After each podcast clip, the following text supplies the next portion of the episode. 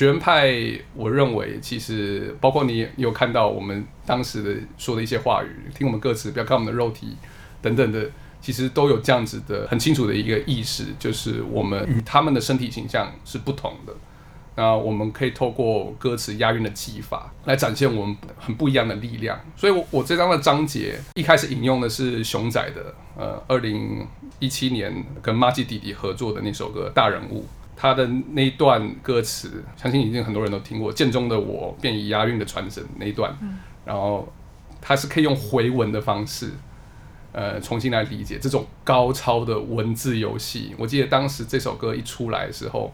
大家听完之后就是脑袋爆炸，怎么会有这样子的创意？可是你可以看到里面的不只是这样的技法，以及里面的很多隐喻，这种时钟剑啦，或是或是打破墙、震破墙壁啦，胜战我领导啦，这样子的意象、这样子的隐喻，都是在展现力量嘛。这个是呃学院派我觉得很重要的建构呃另类阳刚气质的一个策略，透过歌词、透过技术、透过押韵的技法。所以这也是我我这篇文章主要要谈的东西。哦，and we're still making sense。剑中时的我便以韵押的传神，现在我让这技巧到令我战胜。一丝不够有 drop 的 beat 强迫症，你转 flow，我把意涵转到变顺，顺便倒转喊你把我 flow 转逆。这波墙壁的 drop 有够不思议，胜在我领导，巧技就让我在现身穿的押韵，以便我的时钟见。Think about it, take a second。您现在收听的是 MIT 作者对谈。这是一档关于流行音乐研究的在地 podcast 节目，企划源自于一本二零二零年出版的专书，叫做《Made in Taiwan Studies in Popular Music》，中文的翻译就是“台湾制造流行音乐研究”，也可以把它想成是台湾制造的流行音乐研究。透过 podcast 参与本书的作者群，可以用在地的口说语言跟大众或是分众分享他们的研究经历与观点。流行音乐可以是很多东西。当做研究的话，流行音乐可以怎么样理解？怎么样提问呢？我是这一集的主持人，台师大的伊娃蔡如英。今天 MIT 作者对谈的来宾是专书里第十章的作者林浩利，欢迎。好，主持人 A 娃老师好，现场观众大家好。其实大家知道林浩利多半是林老师这个称谓。嗯。呃，那我简单的就是介绍一下林老师。呃，林老师目前是清华大学人类所的助理教授。他的领域呢，其实是呃斐济、南岛、大洋洲。呃，他从二零一五年开始也是担任巴勒人类学这一个呃部落格的编辑。这个算是从事大众书写的一种形式嘛？从饶舌、嘻哈、运动、科幻小说、电影、田野工作、民族志、书评、族群，一路谈到性别都有。那所以呃，林老师是一位非常多产，然后他的写作的这个题材都非常的吸引人，然后他的文笔很有趣，非常容易亲近，兼顾理论与评论。呃，这与他的另一个分身应该有很大的关系。呃，林老师在两千年初吧就开始活跃于这个地下的饶舌饶舌圈，是这个饶舌团体 Try Poets 三 P 的当中的一批。呃，三 P 是哪三 P 呢？这个好像有很多个呃多义的一个一个解释，Power Poets Poetry 都有可能。对。然后呃，在两千年初，呃，我是看这个三 P 饶的饶舌的大计划，我们年纪轻轻就出自传，对，里面非常的丰富，也发现其实呃三 P 也参与在呃主流跟地下流行音乐，就主要是饶舌呃的这个早期的发展，无论是在文案或者是制作方面，除了他们自己的创作之外，那更早，我高中的时候在念台中一中，然后跟一位同学。建立的台湾的第一个呃饶舌的网站，然后里面有一个留言板讨论区，呃，那这个网站的名字叫做 Master You，因为我的那位同学他叫做游艺化，我们都叫他法克游了，然后所以他的网站就取名叫 Master You。这个网站也成为第一个，我相信是第一个台湾的网络的嘻哈音乐文化讨论的社群。那到了后来两千年，我上大学之后，才才参与了 PTT 的 Hip Hop 的呃的讨论版。这个早期的这个论坛或是网络的，让这个饶舌音乐的资讯可以流通，还有某种形式的串联一些的同好者，我觉得好像有时候还蛮重要。然后没有错，你们做传播研究，对这个就很很敏感，非常非常重要。对，算是渠道的这种的关切。那后来就是呃，在台大的时候是念人类学，对人类学系，然后也是在念台大的时候创是创立了嘻哈研究社。对我就是在透过高中时候的留言板认识当时在呃台大念书的，后来就变我的学长嘛，他的绰号叫苏同学啊。呃，那后来我进入台大，那时候他我大一，他大四，然后我们就一起创立了，在两千年创立的台大嘻哈文化研究社。这个西研社应该是全台呃学院里面大学学院第一个第一个这样子的社团嘛。对，现在我们当时完全没有想到会是今日的局面，每个学校甚至到高中层级竟然都有西研社，当时完全想不到。这真的是非常非常重要的一个 trailblazing act。学士念完了，然后硕士没有，我没有念硕士，后来当兵就。去美国职工博士，人类学博士。OK OK，到 University of Pittsburgh。没有错，匹兹堡。呃，然后四一二，对啊。嗯哼，没有，小到一下，P Town。OK。What's up? What's up? 我曾经有个大计划，但从来都没有 paid in full，只有 paid in pool，motherfucker。Damn，那这样的话，下一步该怎么做？下一步，我们应该找对的人哈手吧？你看热狗唱了一首《我爱台妹》，好赚的嘞，每天都开豪宅、住名车、用一次游泳。是哦，那他签给哪间公司？本色啊。是哦，那他经纪人是谁啊？黄金波波哥啊，舅舅哥啊，上过金周刊的呢。是哦。那如果我们都签给本色的话，林浩利怎么办？他让他留在美国，一个人好好想一想。想着一个大计划，但是我却没有足够的钱来实现它。我把手放在在那个中间过程，就是其实你应该没有没有离开饶舌嘛？呃，其实有。我那时候，嗯，大学毕业的时候，嗯。或应该说，在出国念书前，二零零六，我们把我们第一张正式的专辑《押韵的开始》的东西都录完了，然后我就去念博士班。那时候我出国的心情，基本上就是我大概会告别这个这样子的这个身份跟生活了。那其实那时候也有点对不起剩下那两位团员啊。但之后专辑的发行、表演、宣传、后期的制作，通通都是他们来处理，到现在还是一直被他们亏。这件事情，以及他们后 后来在宣传期间承受的暴力事件，或是要 需要上上节目通告的的辛苦，这些我都没有参与到。念博士班，但是要投入非常多的心力，所以我那时候基本上在心里已经做了一个这样的切割。嗯，没有想到后来还是呃拿到学位之后回来台湾，中中间当然有辗转藕断丝连，然后甚至二零一零短暂回台湾也有办过一场三 P 的专场的表演，可是没想到后来毕业正式回台湾之后，会发现重新再投入参与这个饶舌音乐的创作。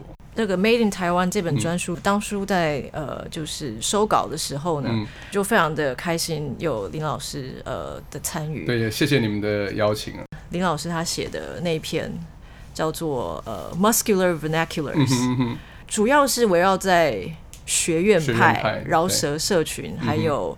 呃，其中这个发展出来的另类男子气概，那我们待会儿会呃花一些时间来做这个这一部分的讨论。没问题，可不可以就请林老师简单的介绍一下这个学院派的定义？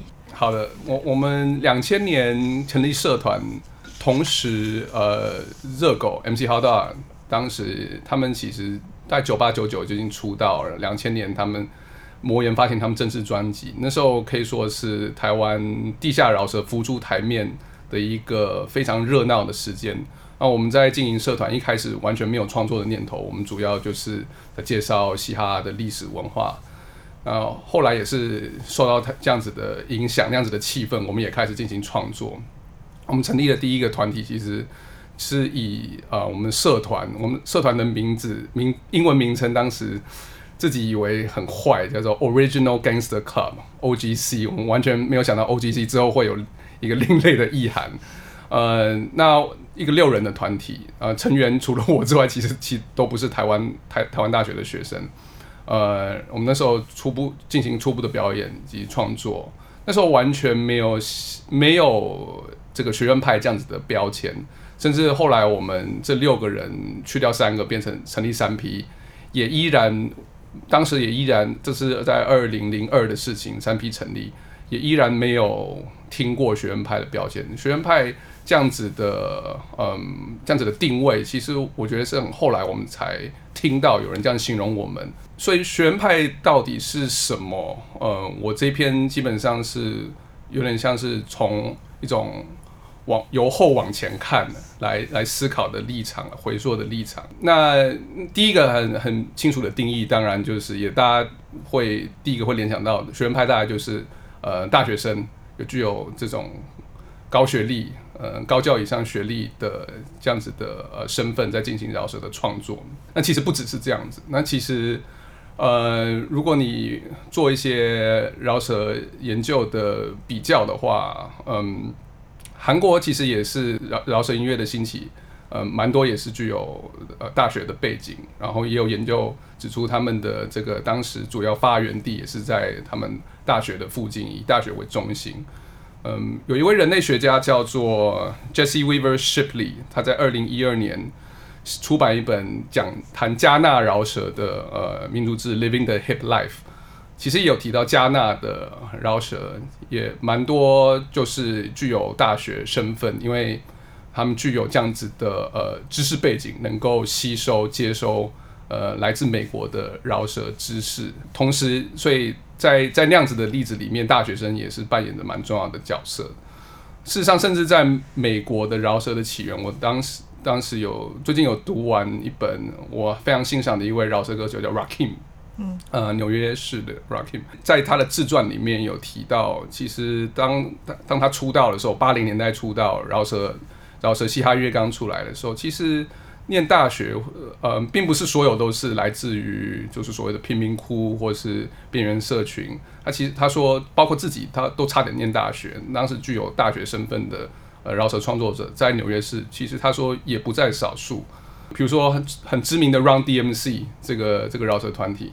他们就有一首歌叫《Soccer MC》，里面就有一一句话叫做“嗯，DMC in the place to be. I graduated from St. John's University.” Queens.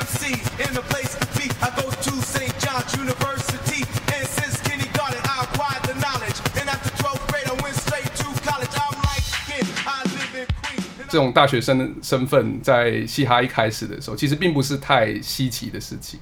接下来，那台湾的学院派特殊的地方在哪里？我觉得是，呃，要回头来看我们当时这个社团的成立，其实我们有个很清晰的想要回应的对象，甚至潜在的敌人，就是主流的，呃，当时在台湾已经相当鲜明的主流的嘻哈的形象，大学里面的代表人物或者是对象群体就是热舞社。对，然后呃，所以，我我们当时成立的时候，我觉得有一个有一个意识啦，就是有点像我对抗全世界那样子的意识。我们是小众，可是我们是有有所坚持，知道嘻哈文化历史知识的这样子的一群人。所以，我们社团的当时的设计，基本上通通都是文化历史课程。然后，如果我当时还有翻出来我们当时的呃社团的宣传。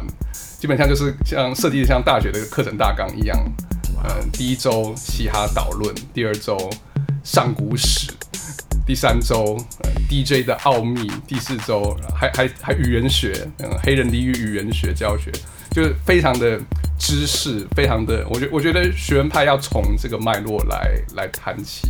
那之后我们开始进行创作的时候，我们当时没有意识到，后来有人。形容用格律派来做这样子的形容，就是我们在押韵，嗯，会或是在文字的安排、flow 的安排等等，会更加的强调它的美学，押韵的美学。嗯，研究押韵的技法，并不只是纯粹押韵或是有节奏的把你的歌词念出来而已，是里面有非常多值得雕琢钻研的呃知识跟技术在在其中。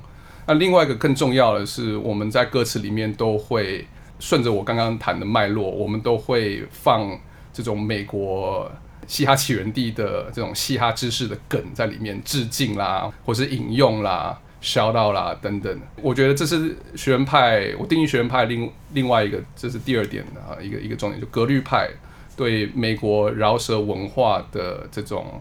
知识历史的强调，其实也就是一种正统性的强调了。嗯，呃，我们这样子的操作，其实暗示的就是其他的这种主流，你看到的鲜明如热舞社那样子的，就是只是表面的东西，没有任何的根基。然后我们是真正懂的人，有有有这样有这样正统性的强调，那是当时的我们。再强调一次，所以我们的作品，学院派的作品一定都会有一首一种一种东西，叫做我称之为关于饶舌的饶舌，meta commentary rap。如果用一种学术的的称谓来来来说的话，呃，比如说我们我记得我们三 P 的第一首歌叫做呃 soul food，我们就是用食物来作为比拟。来来说，我们煮出来的食物，也就是我们创作出来的饶舌，是多么的不同，多么的有灵魂，相较于这种商业流行的的嘻哈创作。然后，我我们其实有非常多这种关于饶舌的饶舌歌。我不知道现在还现在还有没有人在做这样的创作，表达自己对饶舌的热爱，来用隐喻各种隐喻的方式来呃表达自己对饶舌知识的了解。所以，我们学院派一定都会有一种有一首关于饶舌的饶舌。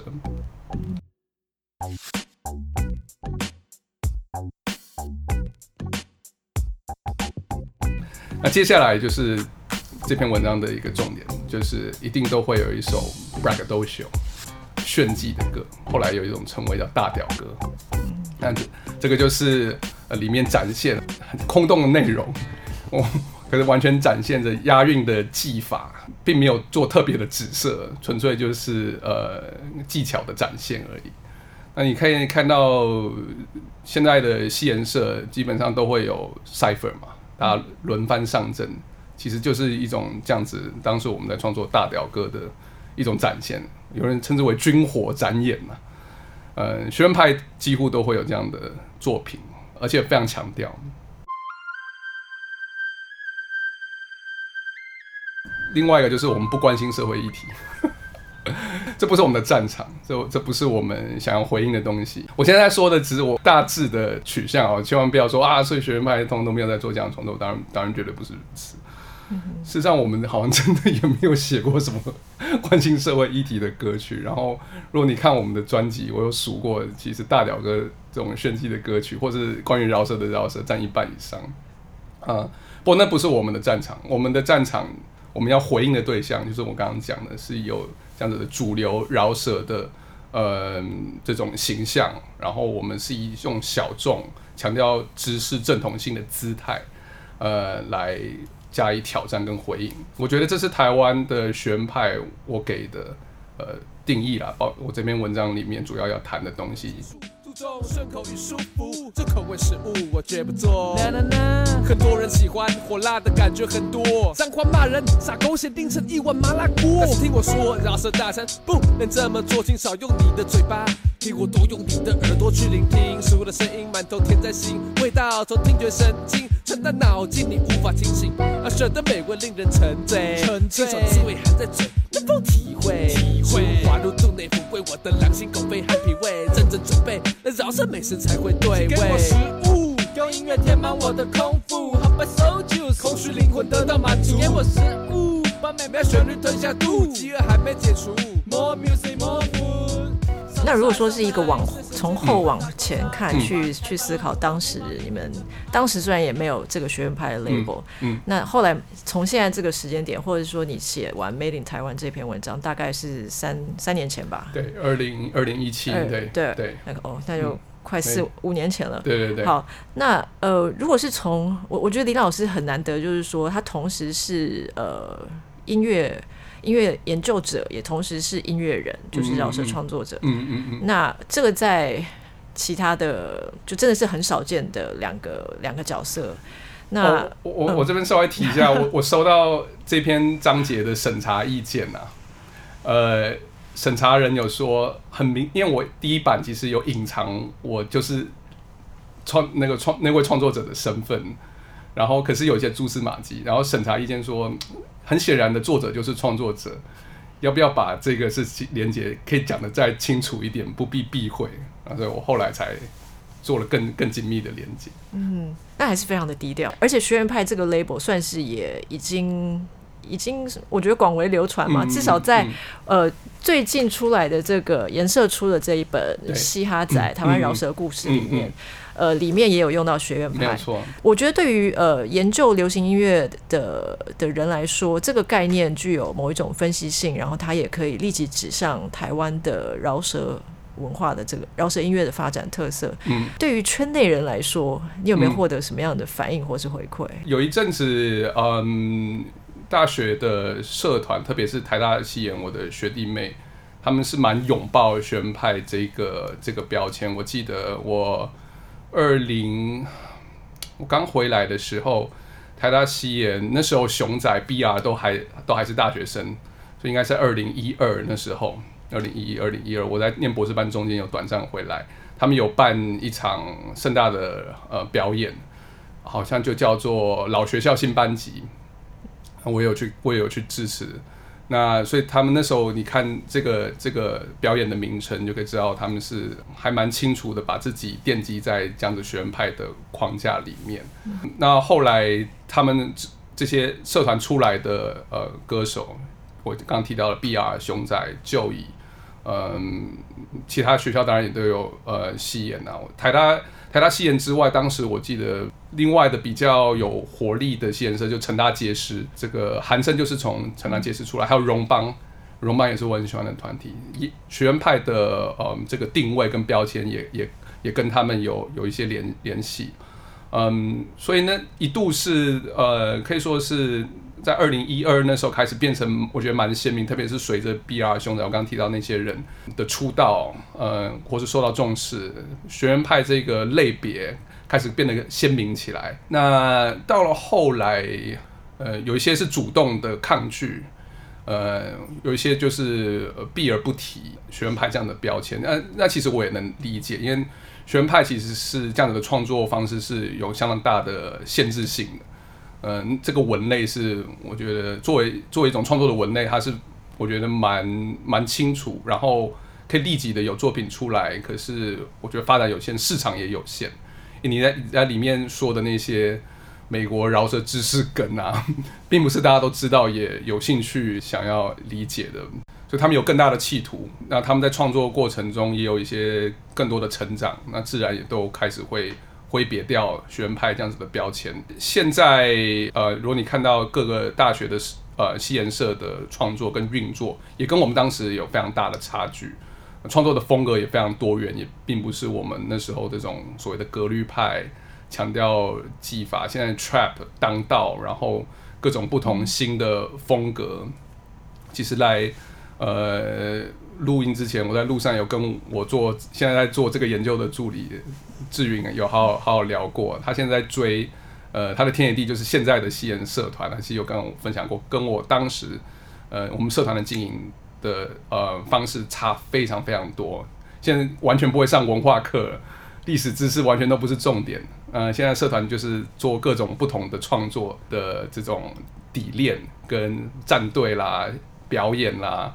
呃，成果发表啦，现在这是他们重视的东西。所以学院派一开始那样子的创作的精神，即使现在他们开始还是有学院派的类别，也跟我们当时已经非常不一样了。那呃，如同你刚刚讲的，这是一个非常方便的一个分类，所以你可以看到，现在大嘻哈时代这个节目，它也呃也也有很清楚的哪些歌手可以属于学院派的类别。这样子的的分法，嗯，可是这样子的标签跟我当时，我包括我这个章节在谈的，呃，学院派的内涵其实已经相当不一样了。比如说，我当时是有个很强烈的我们在对应回应的一个一个对象，现在不是如此。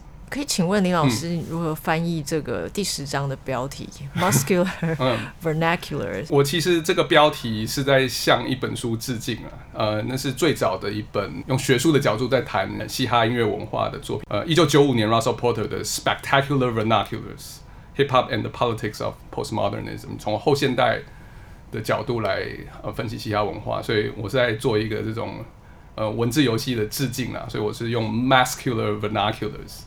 嗯，至于要怎么翻译成呃呃中文呢？我觉得你翻的很好啊，这种就是强调那种呃我的这种阳刚，我的我的我的力量是透过歌词来展现的这样子的意象，的技压群雄。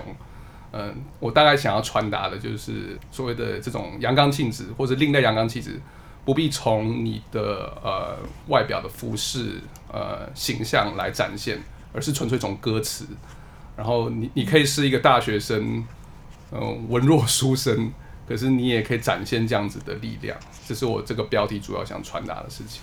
我还记得你们的书里面就有写到，听我们的歌词，不要看我们的肉体。啊！真的吗？对，我们 我们在哪里有提到？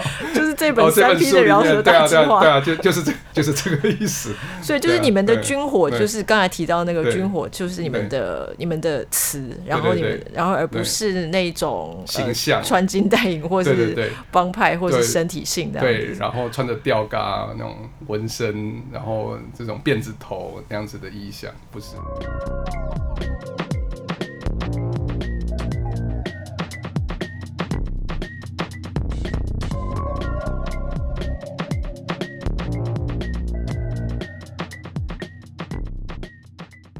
饶舌男子气概，就是这个这个题目，就是说对于很多想要做嘻哈，就是饶舌研究，可能是一个蛮关键的。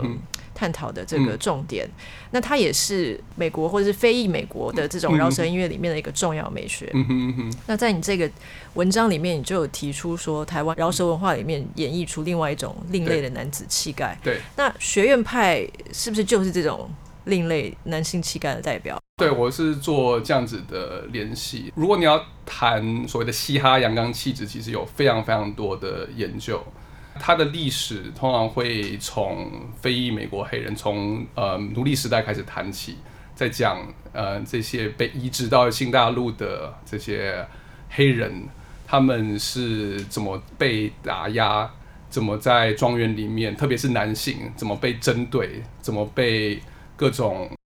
实际上，甚至象征上的阉割等，后来的民权运动发展，以及甚至他们整个非裔美国的这个音乐文化的展现，其实都是想要找出建构另外一种来，呃呃，重新重新打造一种新的非裔美国黑人的这种身体，跟跟阳刚气质，来对这样子的历史来做一个一个回应。那在嘻哈里面发展出来的这样子的气质，其实就嗯，怎么说呢？很具有呃针对性、挑战性、对抗性，展现自己的一种新的凶狠的态度。可是这个必须要放在他们是在白人主流社会的框架里面来理解。那像一些女性主义研究者，像 Bell Hooks，嗯，就是用这样的方式来理解呃美国的帮派饶舌，像 Ice Cube。就说你不能只是用这种嗯暴力，呃，或是或是这种呃纯粹的呃性别的研究的角度来理解，你必须要放在非裔美国黑人的这样的历史来了解这样子的形象是怎么被建构起来的，不能只一味的呃用批判的方式呃来来谈这样子的阳刚气质的危险性，因为它其实是背后是有这样的创伤的。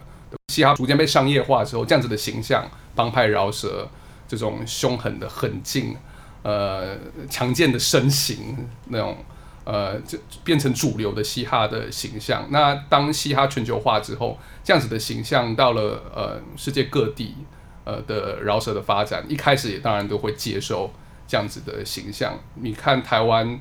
呃，最早的呃嘻哈的例子，嗯，有意识的在说，我是在嘻哈的社群框架里面来进行创作，就是 L A Boys，九零年代开始，你看他们的形象，看他们的 MV，不会说是完全的移植啦，他们也有很多在地化，比如说他们那种很台的副歌。那个跳跳跳后一首，那其实是五百，那个是在台湾一个嘻哈一个很很有意思的一个连接。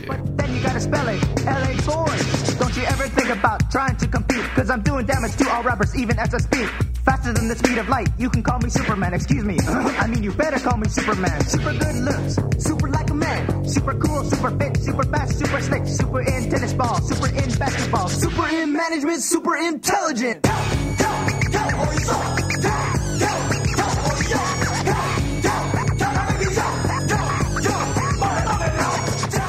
不过他们的主要形象都还是这样子的，这种主流的非裔美国黑人的身体。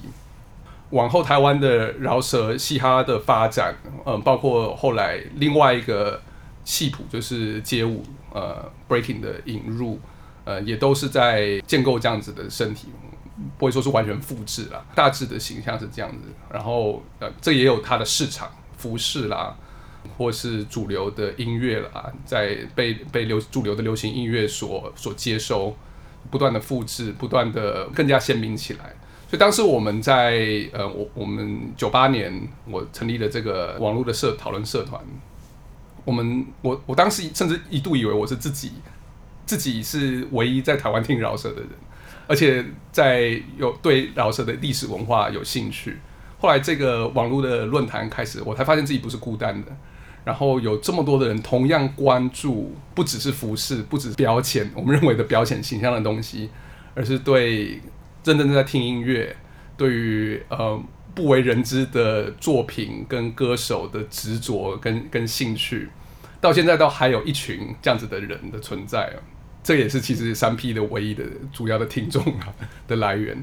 嗯，我们才知道我们不是孤单的，所以当我们建立台大西研社的时候，其实也是 Master U 这个论坛的一个实体的延伸，那精神还是一样的，就是我们是呃小众。呃，我们对抗的是主流，我们我们身处的环境是这样的主流的嘻哈呃文化的阳刚的形象，肉色的这些同学就在我们四周嘛，那个是非常形象非常清晰的敌人。嗯，那我们接着慢慢的就理解，我我我们可能当时没有理解到，可是我们是借着创作来发现，我们可以用不一样的方式来展现力量，透过我们对知识的掌握跟跟理解。透过原真性的展现、正统性的展现，我们可以来挑战呃这样子的呃主流的呃嘻哈阳刚气质。如果学院派很重视这一种炫技、押韵的技巧、技术的面向，那学院派在诉说的故事，我们可以怎么样去理解？那牺牲掉的其实就是很多有意思的内容。Storytelling 一直是呃饶舌创作一个很重要的一个传统，嗯。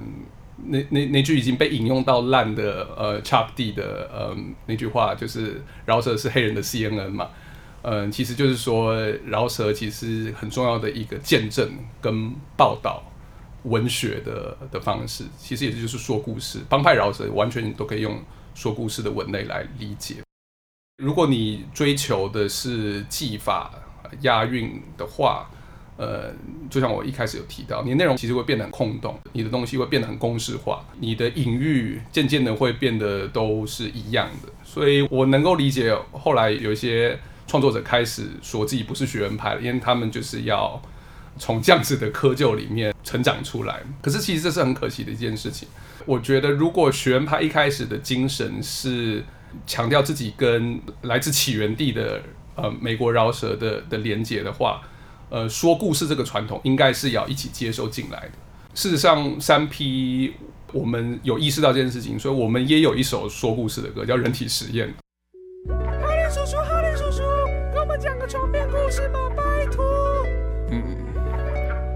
跟你讲一个让你做噩梦的故事好了。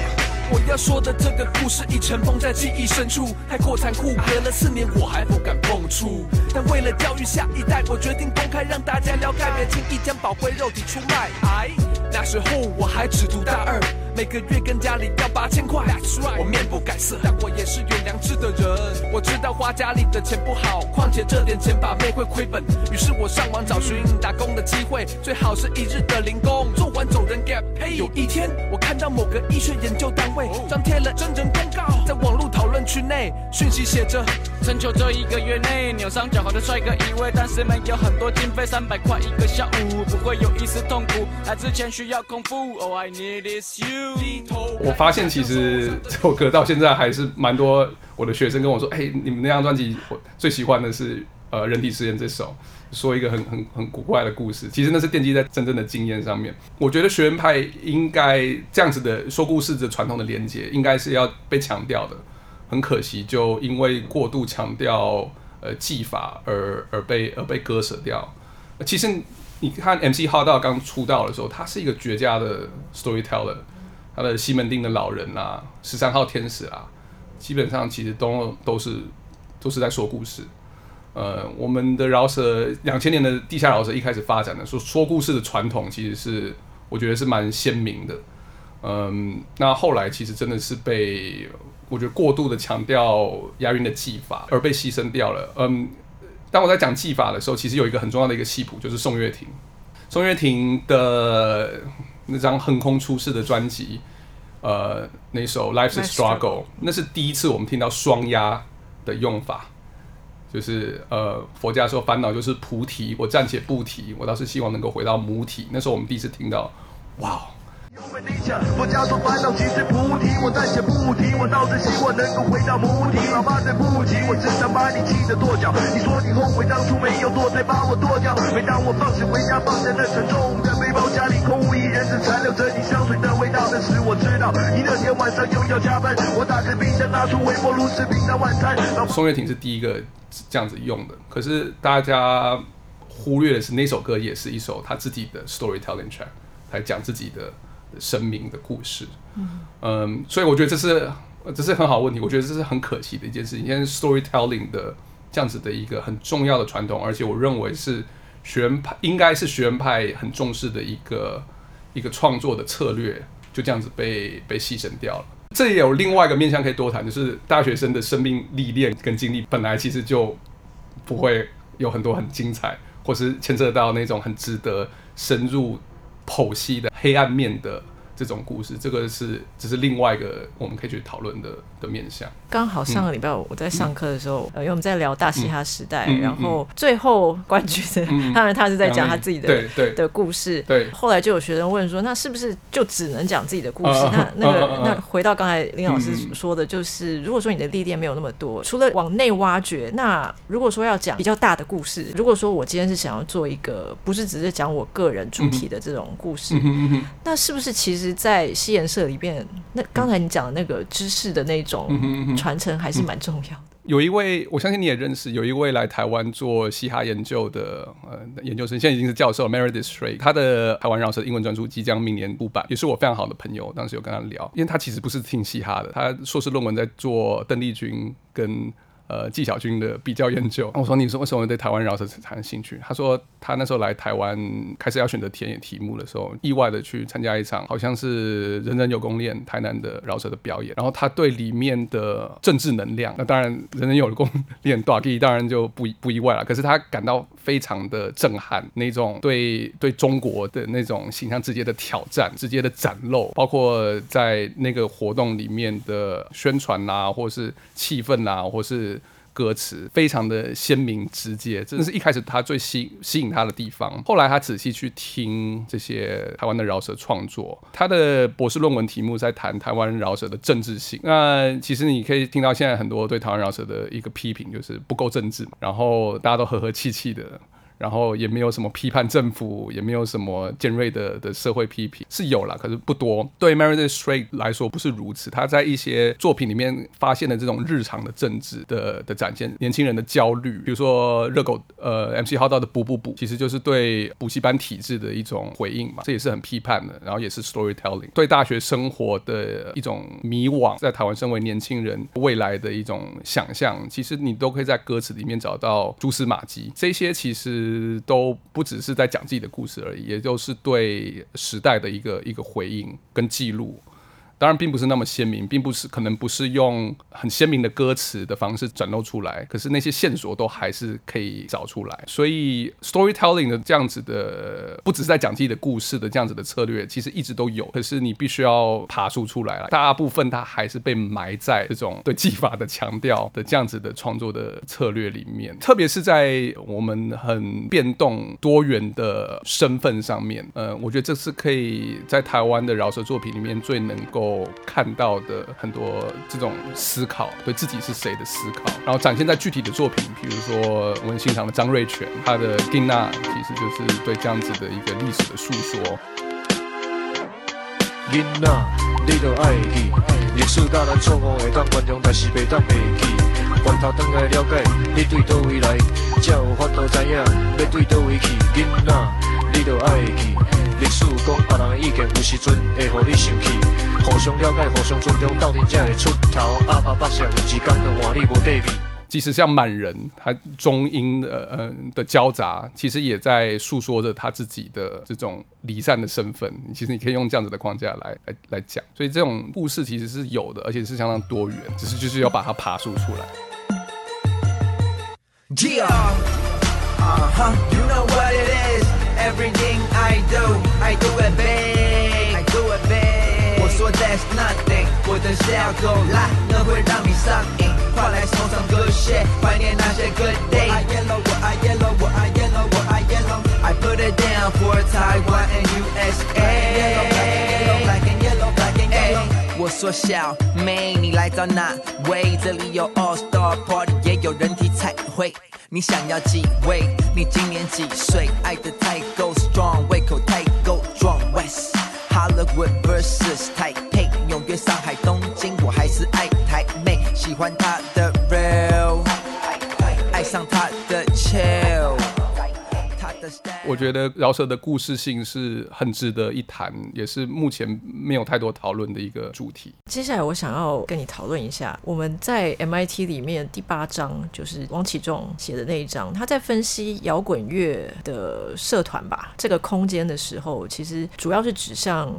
学院跟大学的这一个这个脉络，那如果说我不晓得这样分会不会太太二分？就是如果说非裔饶舌其中一个重要资源其实是这种口语的传统，口说的 oral tradition。那学院派这个研究爬出出来的其实是不是口说的传统？它其实是，其实我觉得好像是从书写转移到口说的这个部分。你觉得这体制跟这个文化空间，嗯嗯嗯，这个关系性好像非常的强烈。嗯嗯嗯，你会觉得说它的限制性可能是什么？好，这是很好的问题。而且其中老师其实后来有私下跟我联系，他说：“你不觉得我们两个人的章节很像吗？”然后又跟我其实有通话，我们有好好聊聊过。后来读他的章节，发现真的非常类似。不过他主要研究的是高中的热映社嘛，然后他发现类似的事情，就是高学历的这种顶尖高中的热映社的地位就是比较高。然后那他们的教学策略也确实有所不同，就是我们西研社是强调呃押韵的技法的炫技嘛，他们是强调吉他技巧的炫技，他用 virtuosity 来形容。那牺牲掉的就是他们不太重视创作，写词创作。那我觉得这个有很多可以相呼应对照的地方。那他的分析策略主要是从，毕竟社会学家。从场域、文化资本这样子的热映社，甚至很具有批判性的摇滚这样子的类型，怎么跟台湾特殊的教育体制勾连在一起？我也看到类似的东西。当然，我并不是从这样子社会学组织体制的角度来分析，我连上的是比较文化的阳刚气质。那我在结论的地方，其中也有说，我结论那边提到的东西是他最感兴趣的，可是没有多发展的，就是很有意思的台湾饶舌这样子的学院派的高学历的身份，意外的连。接上台湾的一种，我我不会说是华人或儒家，我不想用那么大的包袱。可是，在我们在地的男子气概里面。高教育是不是违和的事情？就是如果你的学历很高的话，你教育程度很高的话，你是可以有一种阳刚气质跟男子气概的。这个不是这种死读书的那种书呆子那样子的形象。在台湾高教力就可能会有好的工作，然后之后可以养家，然后这个是在地的阳刚气概一个蛮重要的一个一个基础。是不是反而不是另类？对，这个就是我在结论里面有有讲。如果你换一个这样的角度来来讲的话，它反而连上了台湾主流的阳刚气质。它可能在嘻哈的阳刚非裔美国黑人的阳刚气质是另类的。可是，在台湾连上主流的在地的阳刚气质没有错，我在结论里面确实是有这样子的暗示，我觉得是这也是可以进步思考跟发展的东西。所以，像熊仔啦，像我们这种高学历的，其实在台湾的饶舌圈里面是有地位的。然后你可以看到一些文章，像有一篇文章的标题叫做“会饶舌的小孩不会变坏”，盘点七位台湾高学历饶舌歌手，然后我我们当然都有上榜，对啊，你可以看到有这样子的文章进行这样这样子的连接，这个是我觉得很有。有意思的一件事情，也是可以值得再多去探索。当然，我绝对不是在说台湾有个很本质化的男子气概、阳刚气质，因为这还牵涉到性别啦、阶级啦等等。可是我想要说的是，在台湾拥有高学历、会念书又在玩饶舌，并不是一件奇怪的事情或者违和的事情。这个也是我我想要跟你讨论，就是如果说像本土台湾本土其他语言的饶舌，有些是比较它的它的那个传承脉络，或者是比较重视吟唱或者说唱或者其他的，而不是从学院派发展。因为我记得好像你在巴勒人类学里面有写到。宝布保杜，他好像也提到另外一种声响的啊，台湾台湾族的声音是什么？对。对，那我大概主要是想要问说，哎，那你觉得说，那这些其他的族群，他们如果本身离那个学院派的距离可能没有那么亲近，或是其实是有一些阶级的的因素而没有办法进入，那他们的实践或是那种发展空间，可能是就是说饶舌的这个。参与的对这个我也有有思考过，其实就是说会不会做这样子创作的人比较不会去拥抱学派这样的标签，或是用这样子的创作方式来进行。其实可以回到我一开始讲的这种战场跟敌人的思考，比如说用台语创作的歌手，或是具有原住民身份的创作者，他们的战场都不是像我们一开始学派那种焦虑，就是要对抗一个主流嘻哈阳刚气质，不会是他们的。第一个想到的东西，他们的战场可能是建立台湾的主体意识、国主意识，原住民身份当然就更不用说了。所以他们的创作一开始必须要很直接的要回应的会是这些议题，那很自然的他们就不会用学院派的这种很重视技法的方式来进行创作，他们要传达的讯息是。更加的不同，比如说我很欣赏的一位从正大黑鹰出来的具有原住民身份的饶舌歌手黄玉，他虽然是在正大黑鹰的社团里面，这个现在可以说是学院派的指标性团体，可是他的创作通通都是在谈原住民意识。以及他自己的身份的探索，记得他非常喜欢的一首歌，跟其他两位好也是具有原住民身份的同学创作，叫做《给一点尊重》，非常精彩。然后也是用非常学院派爱用的 boom bap 这样子的节奏，可是弹的内容是非常的批判性的、扎实的原住民的议题。把标签全部撕下，别再刻板那些印象，给点尊重，把给点给点尊重，给点尊重，把给点给点尊重。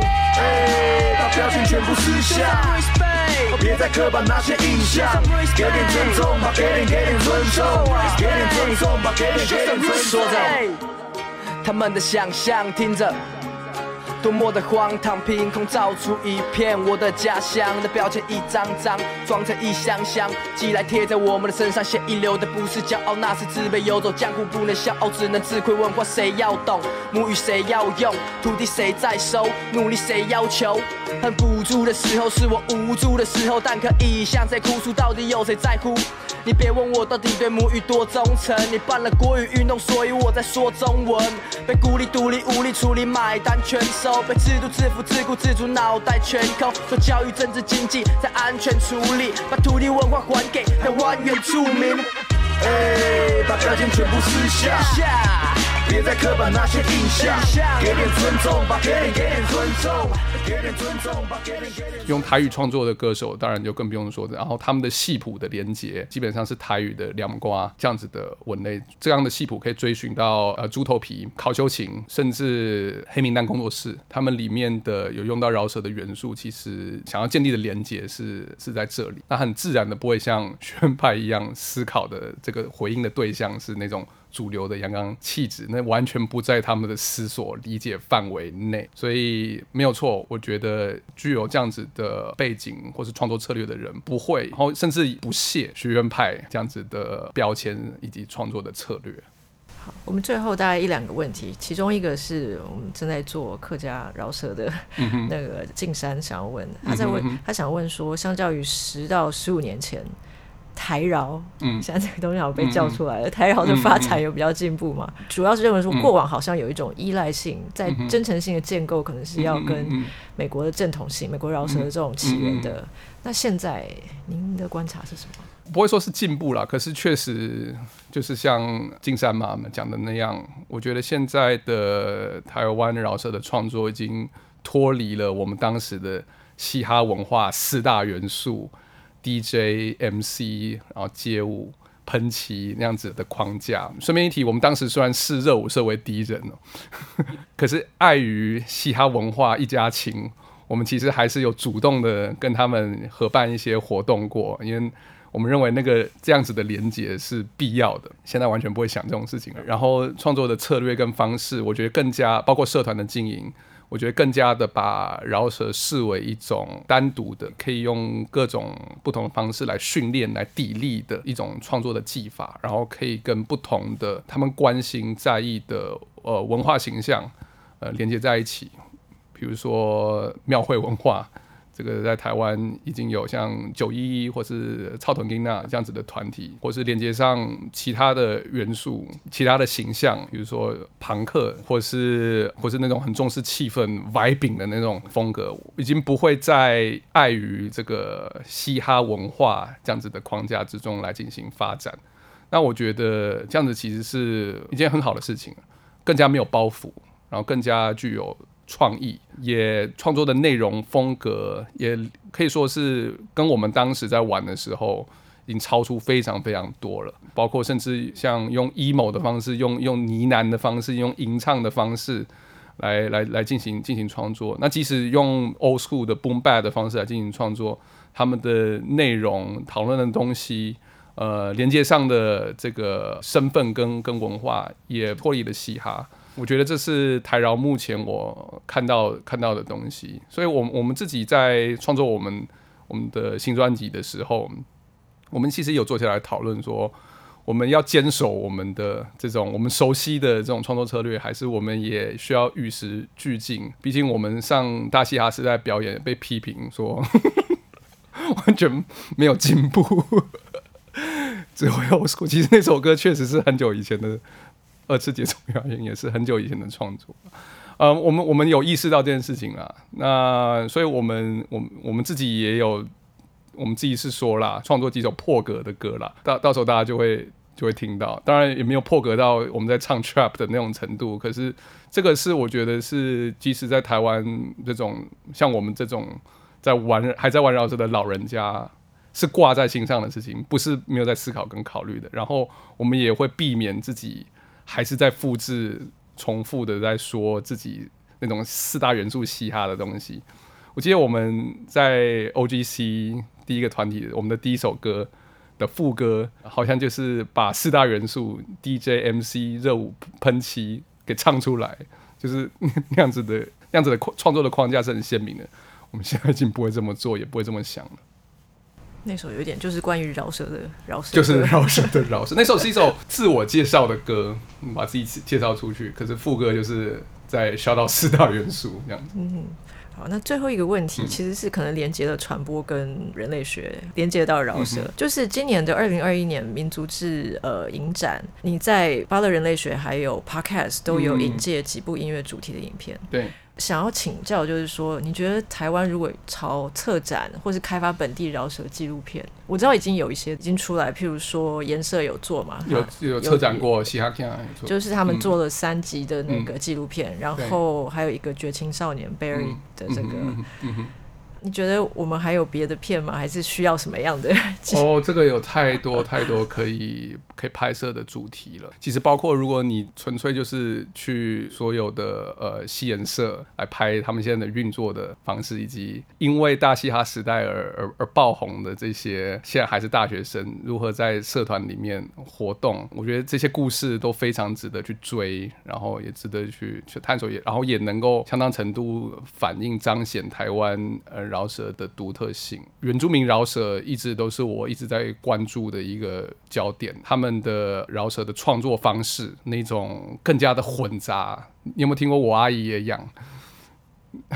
你去去听看看那种更加诙谐、更加的幽微的批判的创作策略，呃，用各种不同的方式来展现原住民的的身份，透过饶舌，我觉得也是很值得去追，甚至拍摄的主题，以及他们制作他们的作品的方式。那我觉得另外一个主题就是我先刚提到研究生志云在做的题目，我刚刚谈完全都没有谈到的女性饶舌歌手。我觉得这个也是非常非常值得谈。他们在这样子的很阳刚气质里面的环境里面，如何自我定位，如何来展现自己，如何来创作，如何来表演，如何跟这些在歌词里面常常唱着大表哥的这些同伴来进行连接、来互动，他们的焦虑、他们的想法。他们想要批判的东西是什么？我觉得这些故事都很很值得去说，也很值得拍摄。觉得有好多主题，我可以想到，如果有一个这样子的影像工作团队，呃，能够来记录，这该有多好？我觉得我不知道耶，好像没有鲜明到可以吸引到这种纪录片团队想要关注的程度。是不是需要有 insider？就是它本身是一个，我觉得这其实也是也是民族志。里面经常在探讨的一个，就是你你的那个位置，你跟你的拍摄主题的这个位置跟关系性，还有伦理。对，像嘻哈一开始在七零年代从纽约市冒生出来的时候，其实有当时就吸引到非常非常多的影像工作者。纪录片的团队，第一手的，不管是摄影师，甚至纪录片的拍摄者，因为那反映了纽约市当时的整个都市的转变，以及像布朗克斯区这些在经历这种后工业时期的变化，从一。一团废墟之中重新展现生命力，所以他们在捕捉嘻哈，同时也在捕捉一个更大的历史。我觉得在台湾，可能呃饶舌这个主题没有让人看到可以跟这种大历史、大社会的书写来进行连接的地方，可是其实是有的。Meredith Street 就看到了，所以他在谈的饶舌，他其实要谈的是台湾在戒严之后的社会的变迁，以及年轻人在这样子的社会中的。自我彰显以及自我的定位的焦虑以及策略，他进行这样子的连接，在这些作品背后看到这样的联系。可是这个其实并不是很鲜明的东西。摇滚音乐当然就就更不用说了，或是这些大型的音乐季，它背后的那样子想要传达的讯息、政治的能量，我觉得那都是会蛮吸引影像工作者。然后也已经有非常多的作品出来。呃，饶舌其实是具备这样子的连接，可是可能需要一个很大的事件或是一个。呃，就像你讲的一个 insider 自己主动的来来挖掘，奠基在他对这个呃活动的了解上面来进行。可是那个人不会是我，我太忙了。不过我我可能如果之后知道有对这个主题有兴趣的影像工作者，我会好好的来推荐，可以可以做这样子的记录。太好了，我也希望能够看到嗯嗯嗯更多的影像与音乐研究跟音乐研究者跟创作者。都可以有一些合作跟协作的机会。